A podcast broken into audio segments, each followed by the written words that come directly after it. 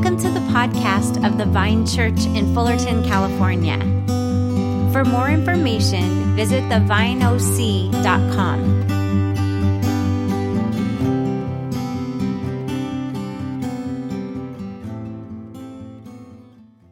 Amen. Well, hey, good morning again. Hope you're doing well.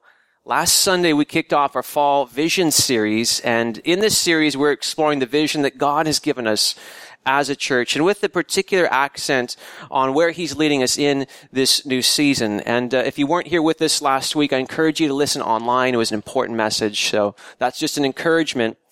But just by way of recap, last week, one of the things we talked about is that God has really given us a vision for a city and not just for a church.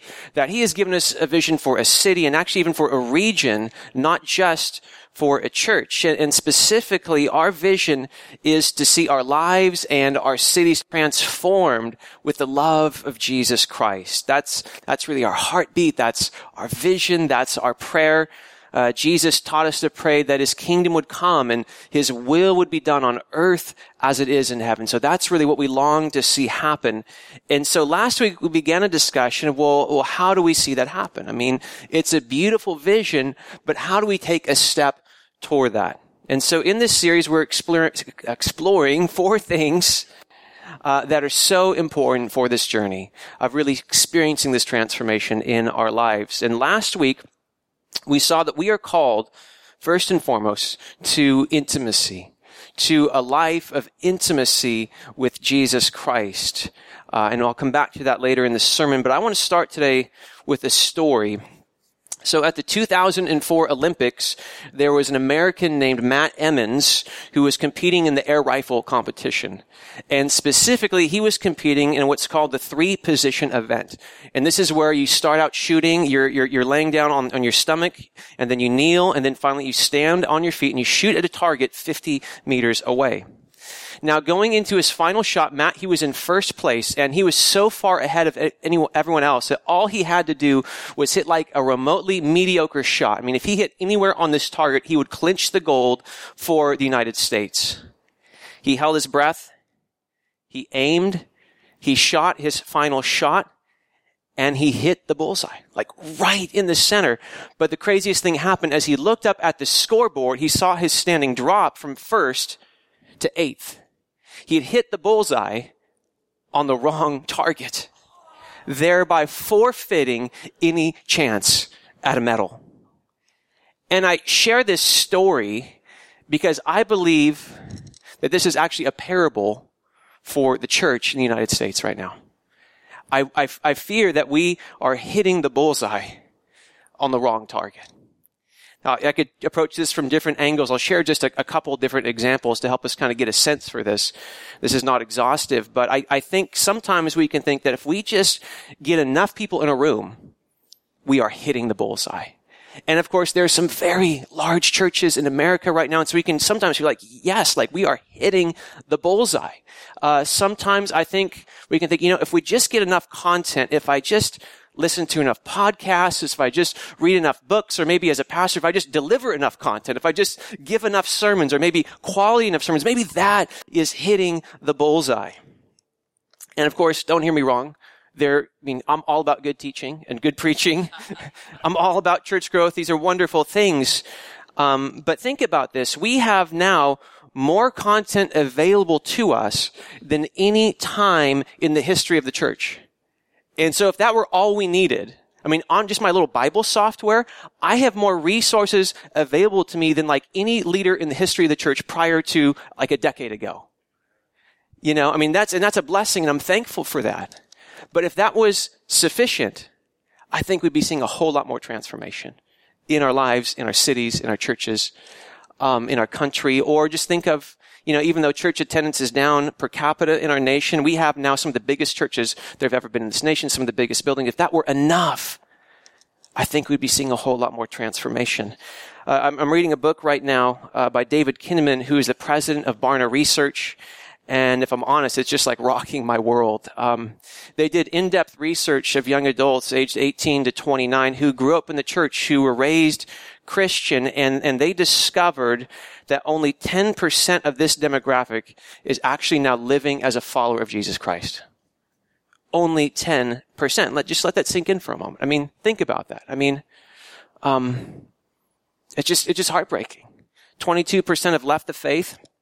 30% are what they describe as nomads. Now, they, they would still kind of wear the Christian label, but it doesn't really mean anything. There's no real connection to their life. There's no connection to the church or really to the teachings of Jesus. Uh, now, this is somewhat encouraging. 38% uh, still have uh, some connection to the church uh, would attend at least once a month, but really, when you dig down, their lives and their beliefs really don't really map onto the life of Jesus. They don't really have trust in the authority of the Bible. They don't really engage with the mission of God. And so really only 10% based on this research are really living as followers of Christ. And so in light of that, and I could go on, uh, but in light of that, and, and, and, and with no accusation in my heart, I can't help but wonder if we're hitting the bullseye on the wrong target in America today. And, and so what is, here's the question, what is the bullseye according to Jesus? And that's really what I want to talk about today. And I want to look at several passages, in particular in the Gospel of Mark, to really help us see this. And if you're new to the Bible, the Bible is one book comprised of 66 separate books and there are different genres, different types of literature. And the book of Mark is what we might think of as a biography. It's about the life of Jesus. And it's called a gospel because gospel means good news. Uh, a friend from church recently was sharing with me that when she came to faith in high school, that she went around her high school saying, have you heard about Jesus? Like, like I didn't know. And so for her, she's like, this was good news. And I think sometimes we lose that if you've been in the church your whole life, but like, this is good news. And so that's why it's called the gospel. So Okay, so that's that's a little fun fact. But um, so so let's start Mark chapter one, verses sixteen through twenty, and here's the story. It says, as Jesus walked beside the Sea of Galilee, he saw Simon and his brother Andrew casting a net into the lake, for they were fishermen. Come, follow me, said Jesus, and I will send you out to fish for people. At once they left their nets and what? Followed him. When they had gone a little farther, he saw James, son of Zebedee, and his brother John in a boat, preparing their nets. Without delay, he called them, and they left their father Zebedee in the boat with the hired men, and what? Followed him. Now, if you're following along in your Bible, you can turn to Mark chapter 2, verses 13 through 14. It says, Once again, Jesus went out beside the lake a large crowd came to him and he began to teach them. And among other things, Jesus was a rabbi. He was a teacher. And so he's teaching them. And it says, as he walked along, he saw Levi, son of Alphaeus, sitting at the tax collector's booth. Follow me, Jesus told him. And Levi got up and followed him. Next, let's look at chapter 3, verses 13 through 15. And we read this last week, but I want to read this again. It says, Jesus went up on a mountainside and called him those he wanted, and they came to him. He appointed twelve that they might be with him and that he might send them out to preach and to have authority to drive out demons. One more passage, Mark chapter 8. Read this one more time, 34 through 37. Then he called the crowd to him along with his disciples and said, whoever wants to be my disciple must deny themselves and take up the cross. And there's this word again, follow me. For whoever wants to save their life will lose it. Whoever loses their life for me and for the gospel will save it. What good is it for someone to gain the whole world yet forfeit their soul? Or what can anyone give in exchange for their soul? Now, do you see the pattern through these passages? In story after story, the call of Jesus is not, hey, if you believe a few things about me, uh, you can go to heaven when you die. The call of Jesus was, hey, come and follow me. Or put in different words, come and be my disciple. Come and be my apprentice. So, so that is really the call. That is the invitation. That is the bullseye, if you will. But what does that mean? Well, to be a disciple is to be a follower. So to be a, a follower, a disciple of Jesus is to be a follower of him. Now I need to clarify here because I think in our culture, when we hear follower, we can think of like Instagram follower. And so if you're a, a, an Instagram follower of, let's say, a celebrity on Instagram, what does that mean? Well, it means you don't actually know them. You might know a few things about them and you're like a fan. You're like, hey, like, you know, I like you. Like, you know, like let's say you're a, I don't know, a follower of Beyonce or whatever on, on Instagram. You're like, go Beyonce. I like you, you know? And so it's just kind of, it presupposes a distance and there's kind of like, you're kind of more just like, hey, like, I like you, that kind of thing. So it's, it's that sort of idea. But really to be a follower of Jesus is a very different sort of idea. And, and, and really, I think the best word to capture what this means is the word apprentice. And so if you've known someone who's been in a trade, like a carpenter or a plumber, like they apprentice themselves to someone to really learn the trade. And I think that really helps capture this idea of what it is to be a follower or a disciple of Jesus Christ. And, and, and so this is really, I think, a really helpful way of thinking about this. And so to be a disciple, to be a follower of Jesus really involves uh, three main goals. And if you were just to think about uh, the first century context of this, uh, three three main goals. And I'm drawing some inspiration here from John Mark Comer, who's done some fantastic work on this topic. But really, three basic goals. And the first was this. So if you're in the first century and you were to disciple yourself to a rabbi, the first thing that would mean is that you are to be with that rabbi. That, that is your first goal. Uh, Mark chapter 3, again, it says that they might be with him. And so discipleship isn't just a matter of reading a book. Uh, it, it was to be with a person day in and day out. It was relational. That was really your first goal as a disciple, as, uh, as, as a follower of a rabbi, to be with your rabbi. Second goal is to become like your rabbi. So, for example, in Mark chapter 1, we read of how Jesus said to Peter and, and Andrew when they're out fishing, he said, Hey, uh, follow me and I will make you into fishers of men. Now that means many things, but one thing I want you to see is what this presupposes is, is, that he's calling them to actually become like him. He's saying, hey, follow me and you will become like me. And they knew that this was the opportunity of a lifetime to, to apprentice themselves under Jesus to become like him. And so they dropped their nets and they followed him. So first goal, be with your rabbi. Second goal was to become like your rabbi.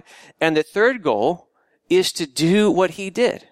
Notice uh, Mark chapter 3, Jesus' end goal of calling these first disciples was, quote, to send them out to preach and have authority to drive out demons. You see, that's, that's what Jesus had been doing, right? He'd been preaching, he'd been driving out demons. And at some point he said, all right, now you're ready to go. Go likewise, and, and it's your turn. Go for it. And, and really, the whole point of discipleship in this context would have been to one day become a rabbi yourself. And so that after however many years the program would go, that one, at some point, the rabbi would say to you, you know what? I think you're ready. I believe you've got what it takes. Now you go and make disciples. And by the way, that's the language that Jesus uses when he commissions the church, when he gives us our mission in Matthew 28. He said, go and make disciples. It's this very language. And somehow I feel like we've, we've missed this. It's like we've read this as though Jesus said, simply go and make converts. Now that's presupposed. But the idea of being a disciple and making disciples is just so much bigger than that. It's way beyond that. We are called to be disciples or be apprentices of Jesus who in turn introduce other people to him and help others to follow him as well. But what does that mean in our context? So it's, you know, we're in the 21st century, like Jesus isn't like physically here with us. So, so how does that actually work for us? Well, I think it's actually the same. We are to orient our lives around the same basic goal. So first off, to be with Jesus. And, and I, as I argued last week, that this is really our first and, and most important goal in the Christian life, to be with Jesus, to stay close to Him, to live a life of intimacy with Him. Now, again, you might wonder, well, He's not here with us physically, so like, how does that work? Well, remember that what Jesus told his followers shortly before his death and resurrection and ascension. He said, it's actually better if I go and ascend to the Father. Now, why? Because he said, I'm going to send the Holy Spirit. See, before Jesus could only be during his earthly ministry, he could only be in one place at one time, but now through the Holy Spirit, He can be with all of His people all the time. The Holy Spirit is the one who mediates for us the presence of Christ. And so actually being with Jesus is a matter of staying close to and, and, and connected to the Holy Spirit, who is also referred to as the Spirit of Christ. And just kind of practically last week, I suggested that we all need a plan for this because there's so many things coming at us in life and in our culture that if we don't really have a plan for really prayer and connecting with Jesus, this will just, this will not happen. And so we need a, a time, we need a place to really cultivate this kind of relationship of being with Jesus. Okay. So that's the first goal. But the second goal is to become like Jesus out of that place of abiding to, to really become uh, like our Rabbi Jesus, if you will. Now, now back in the day, if, if you grew up in the church, the language uh, people would have used was the word sanctification. Nowadays, people more often use the word spiritual formation, but we're basically referring to the same thing. And, and here's a definition of this I think is really helpful. Um, this is from Dallas Willard. Surprise, surprise. Um, but he puts it like this. Spiritual formation in the Christian tradition is a process. And in other words, this takes time. It's not all at once. It is a process of increasingly being possessed and permeated by the character traits of Jesus as we walk in the easy yoke of discipleship with Jesus, our teacher. Now here's what I think we, we need to realize. That we are all in the process of being formed into the likeness of something. So spiritual formation actually isn't an optional thing. We're all already being formed one way or another. And so the question is, what are we being formed into? Sometimes we have intentionality about this. We have a goal. We're really pursuing something. Sometimes we're kind of not really thinking about it, but we are still being formed, whether we realize it or not. And so the question is, are you on a trajectory of becoming more and more like Jesus? Are you, in other words, are you becoming more patient? Are you in a process of becoming more kind or maybe um, more servant-hearted or more mature? John Wimber, who led the vineyard movement in its heyday, he used to say, I want to grow up before I grow old. and I think that is such a great quote. Not only is it funny, but also it's so true. The mere passage of time does not mature you. It's what you do with the time that you have. And one of our central goals and calls as followers of Jesus actually to become like Jesus, to become like Him. This is what the New Testament calls transformation. And here's kind of where I've come to in my life is that my number one goal for my life is at the end of my life, if I can have a deep relationship with Jesus Christ, and if I actually look like Him, like everything else is gravy. Like honestly. Now the world will tell you, no, it's all about what you accomplish. It's about how many Instagram followers you have or how much money you have to make. Actually, no. According to Jesus, what matters most is your relationship with Him and actually are you becoming like Him?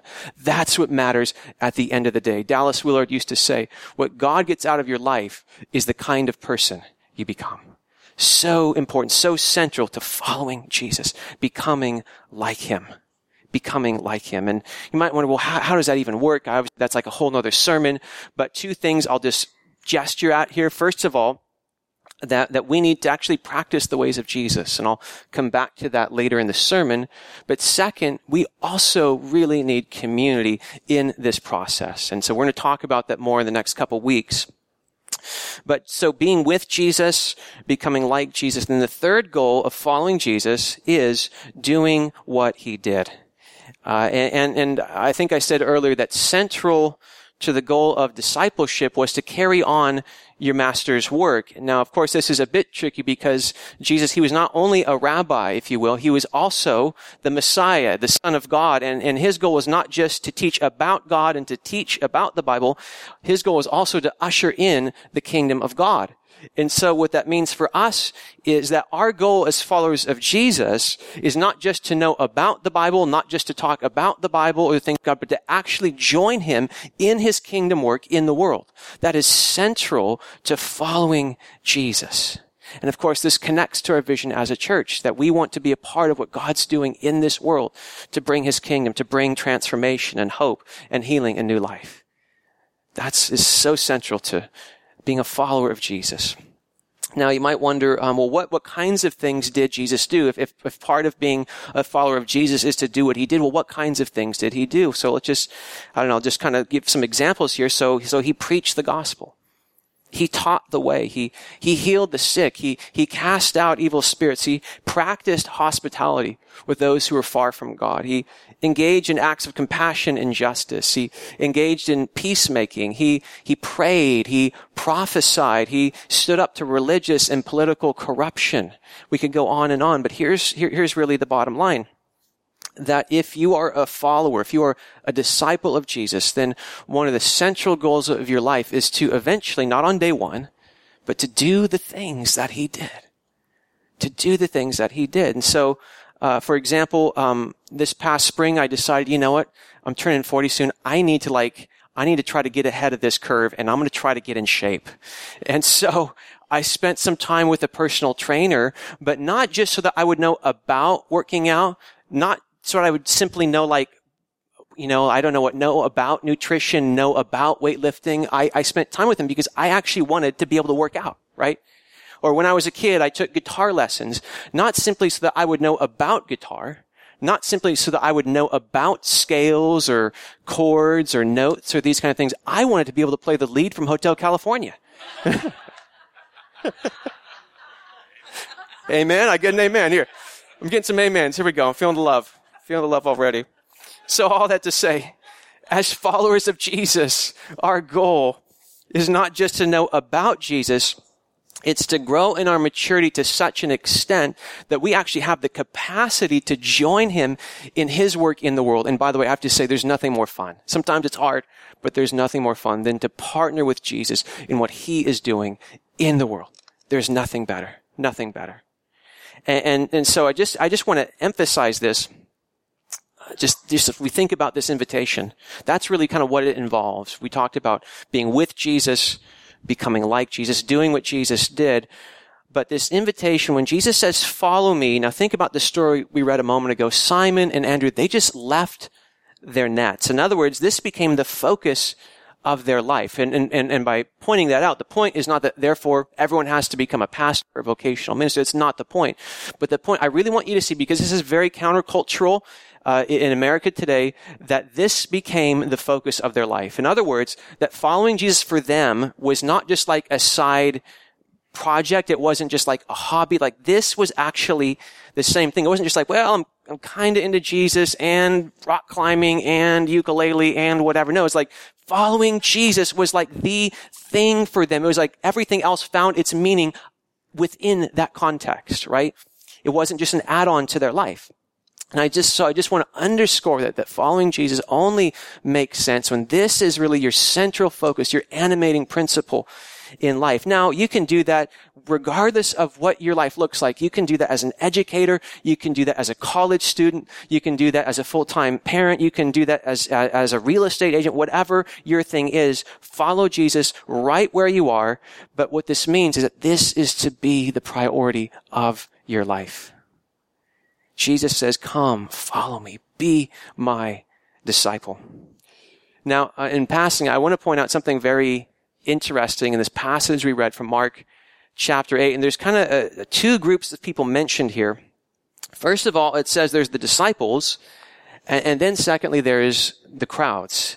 Now, when you read disciples, don't think of the 12, in other words, the apostles. Um, they were a subgroup of a broader group of disciples, and there were dozens, hundreds, maybe thousands of disciples that Jesus had all throughout Galilee. By listing these two groups, Mark is not only describing who is there on this occasion, this is actually a literary device. And part of what's happening here is by, by, by pointing this out, what he's saying to you and to me as, as the people reading this text is which group are you in? Are you in the crowd or are you a disciple? And that was a piercing question in the first century, and that is a piercing question just as much today. Are you a disciple? That is the question of this text. And you might be here today and you're like, I, I don't even know what I am. And I just want to say, we're so glad you're here. Like, just be where you are. Take your time. But this is a question that we all have to eventually answer for ourselves. Where, where am I in this continuum of people? Where, where, where am I? Dallas Willard, one more, last, last, last Willard quote, I promise.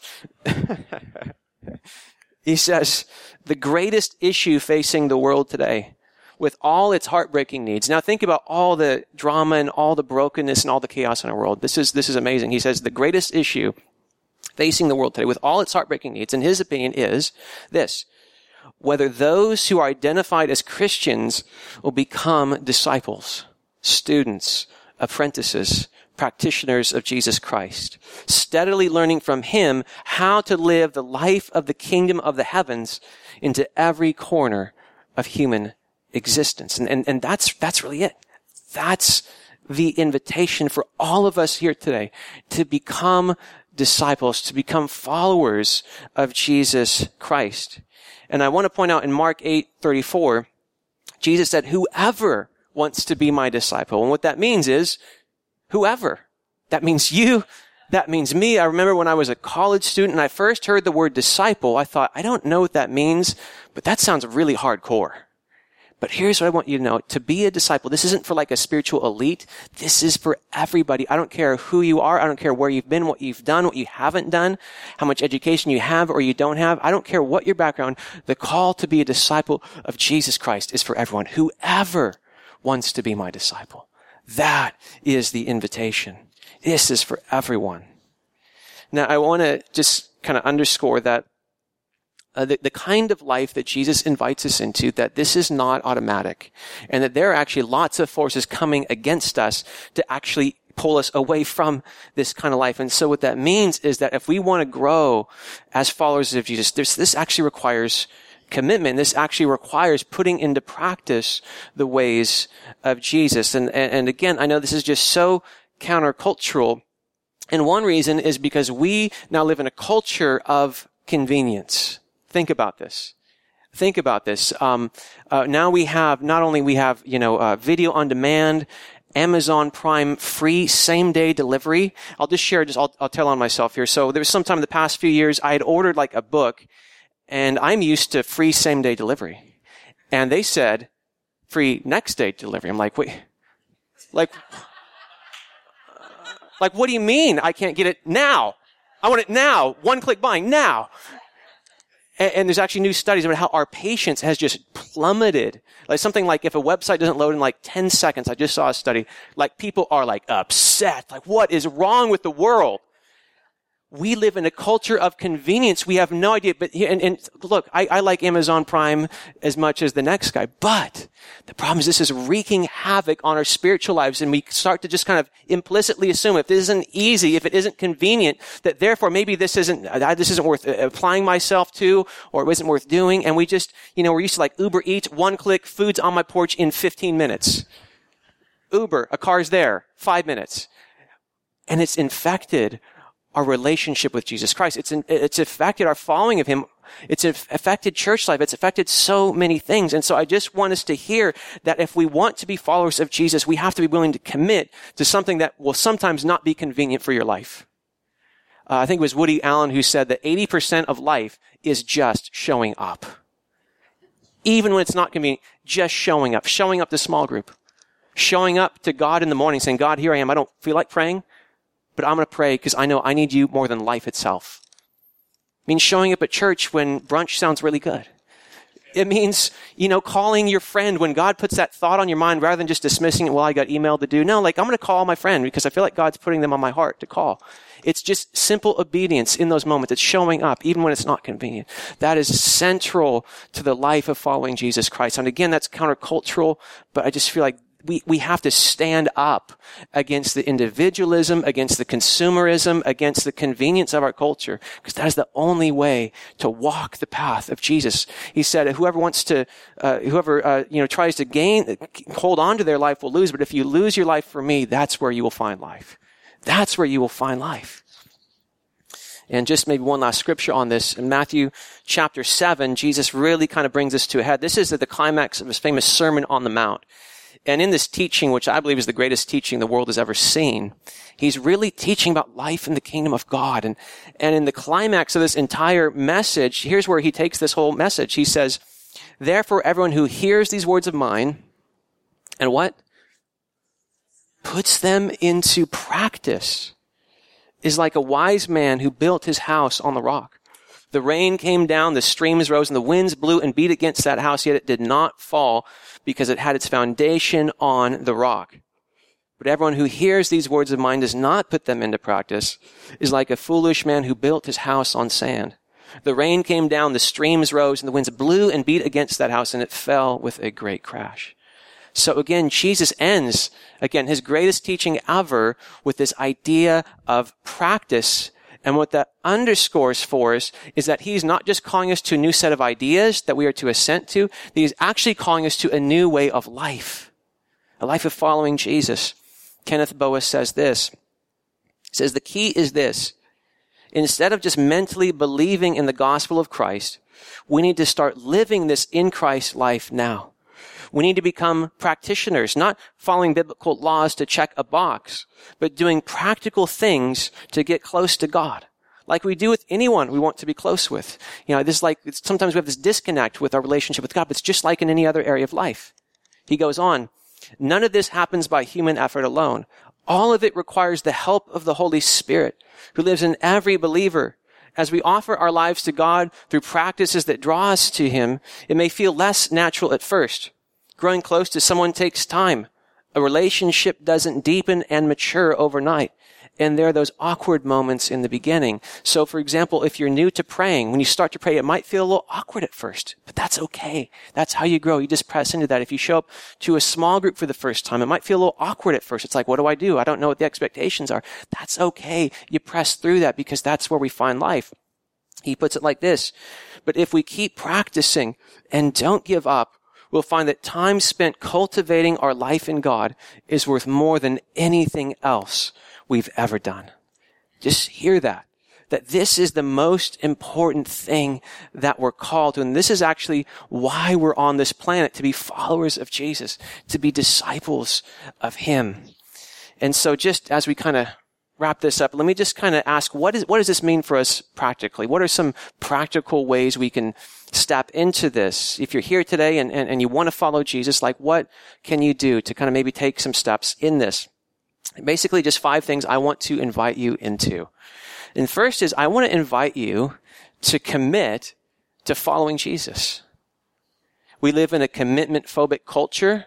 And so again, this goes against the grain of everything we're, we're sort of habituated into. But I want to invite you to really center your life around Jesus Christ, around following Him. Uh, that that's really the first thing, the first call. And the second, I want to invite you to join. If you feel like this is where uh, your spiritual home is, I want to invite you to join a small group in this season. Um, we've got some ongoing small groups, and then we've got some new small groups starting on October fourth.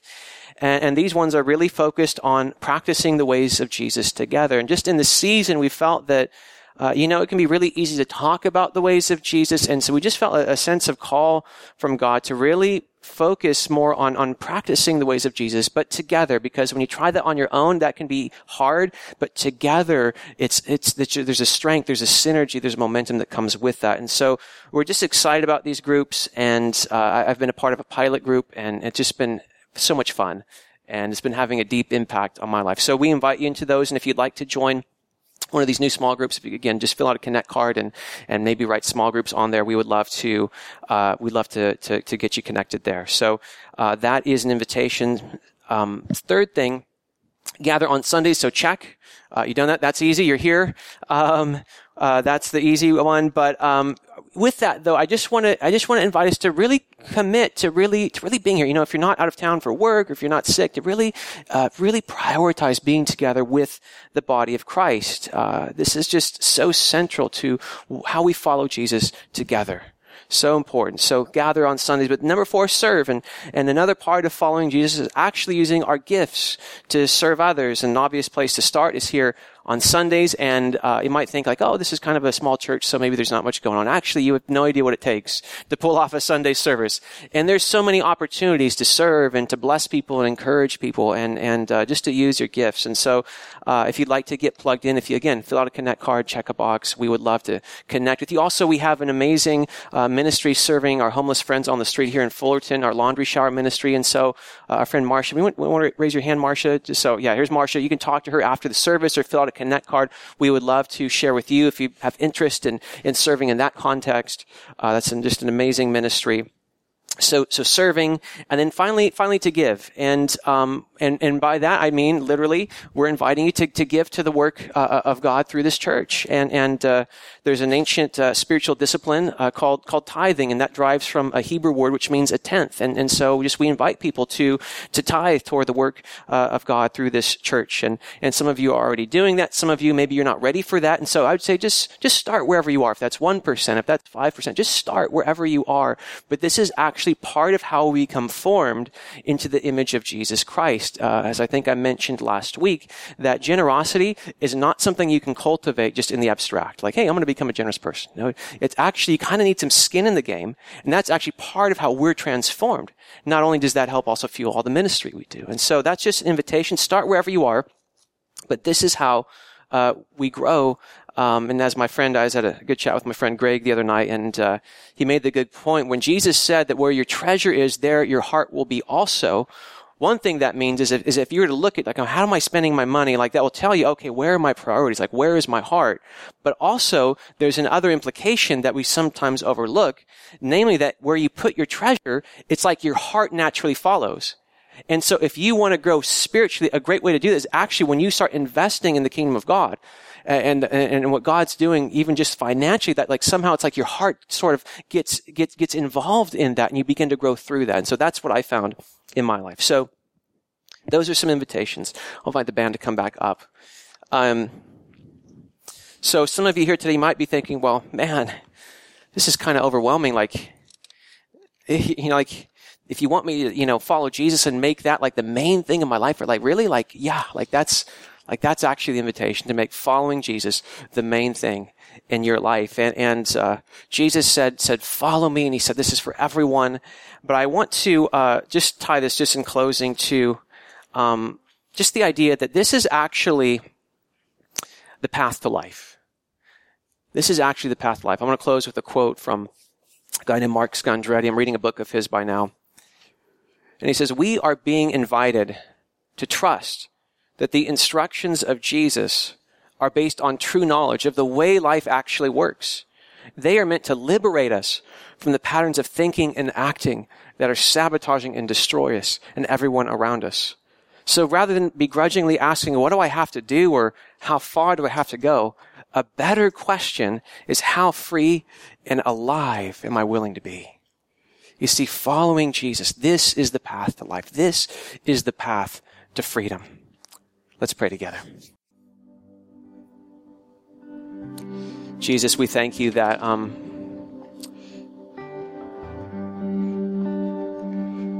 the Bible says when we were dead in our transgressions and sins, you came to us, God.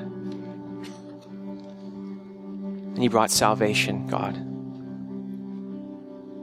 And we thank you that you came to invite us into a relationship with yourself a life of following you. And so, Lord, I just pray for each person here that they would hear what you're inviting them into specifically in this time. Lord, would you give us the grace to follow, to trust you? And through that, God, may we experience so much life, so much healing, so much transformation in us and through us, God, in the city, wherever we go, wherever we find ourselves, God. In Jesus' name. Amen. Let's just take a moment, just in silent prayer, just to connect with God. Maybe you just want to reflect, like, what is He saying to you today? Just take a moment to reflect. Then we'll continue in worship.